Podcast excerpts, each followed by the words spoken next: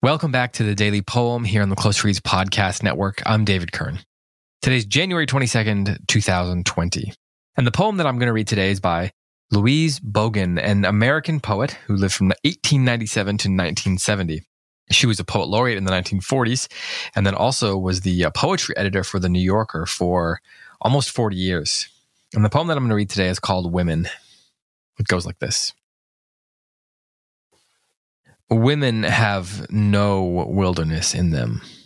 They are provident instead, content in the tight, hot cell of their hearts to eat dusty bread. They do not see cattle cropping red winter grass. They do not hear snow water going down under culverts, shallow and clear. They wait when they should turn to journeys. They stiffen when they should bend. They use against themselves that benevolence to which no man is friend. They cannot think of so many crops to a field, or of clean wood cleft by an axe. Their love is an eager meaninglessness, too tense or too lax. They hear in every whisper that speaks to them a shout and a cry. As like as not, when they take life over their door sills, they should let it go by. So this poem is five stanzas, four lines each, with an A, B, C, B rhyme scheme. It's a really interesting poem, I, I think, because as Robert Pinsky put it over at Poetry Foundation, to call it ironic is probably not a strong enough word. It's an inadequate term, he says. He, he says, quote, the poem's quick shifting and looping moves and reversals lead me to find irony an inadequate term, especially if one thinks of irony as a binary toggle on or off rather than a matter of degrees and kinds. So, what's interesting here is we have a poem that, first of all, begins with a great line Women have no wilderness in them. what I love about this line is it is patently false. it's just a complete, complete, uh, I don't want to say a lie because it's it's poetic language, but it's not true in its essence. And so its meaning comes from the irony at the heart of the phrase. It says they are provident instead, that they're content. Women are they're not there's no wilderness in a woman the poem is saying they're provident instead they can they can they can look ahead they can be practical they can they can um, be prescient and they can be content in the tight hot cell of their hearts they can be content to eat dusty bread so you know those are presented as if they're virtues right um, but because the first line has this deep irony in it, then the suggestion is these next ideas also are ironic. And so while they're compliments, you can also read them as not insults, but not as complimentary as they seem. And then the poem goes on. They don't see cattle cropping they don't hear the water, the snow water going into the culverts. They wait when they should turn to journeys. They stiffen when they should bend. So they do the opposite of what they should be doing.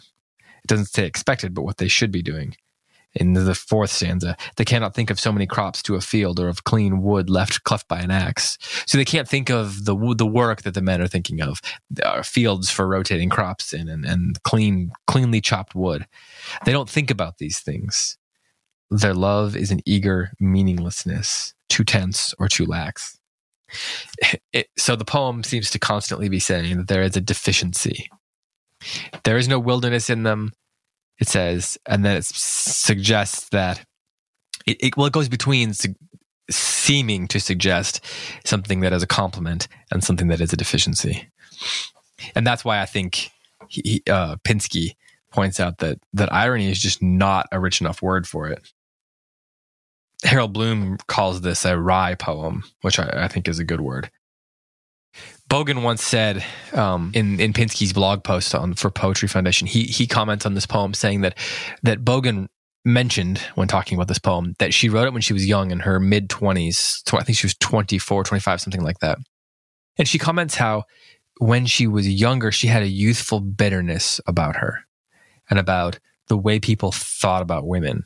And she says she wonders how she would have approached this, the writing of this poem when she was older um, and she had more enjoyment was her word that that Pinsky quotes.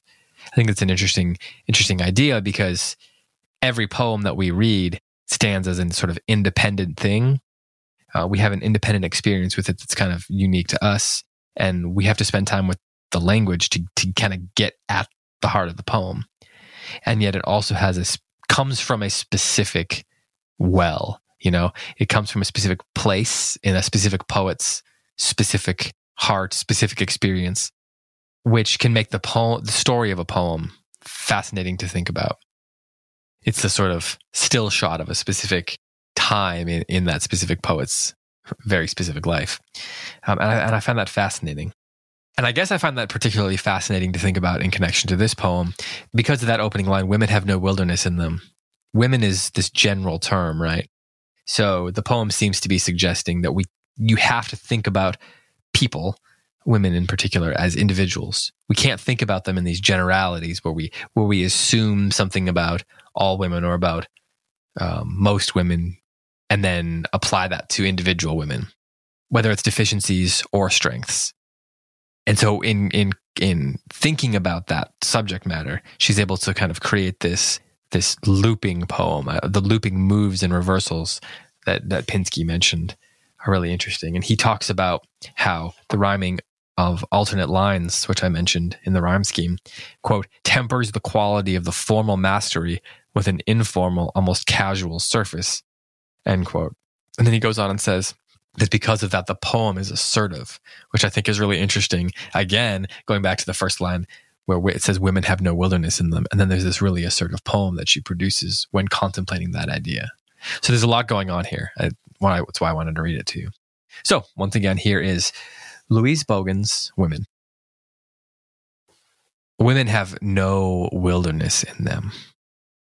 They are provident instead, content in the tight, hot cell of their hearts to eat dusty bread. They do not see cattle cropping red winter grass. They do not hear snow water going down under culverts shallow and clear. They wait when they should turn to journeys. They stiffen when they should bend. They use against themselves that benevolence to which no man is friend. They cannot think of so many crops to a field or of clean wood cleft by an axe. Their love is an eager meaninglessness, too tense or too lax. They hear in every whisper that speaks to them a shout and a cry. As like as not, when they take life over their door sills, they should let it go by. This has been the Daily Poem. Thanks so much for listening. I will be back tomorrow with another poem for you.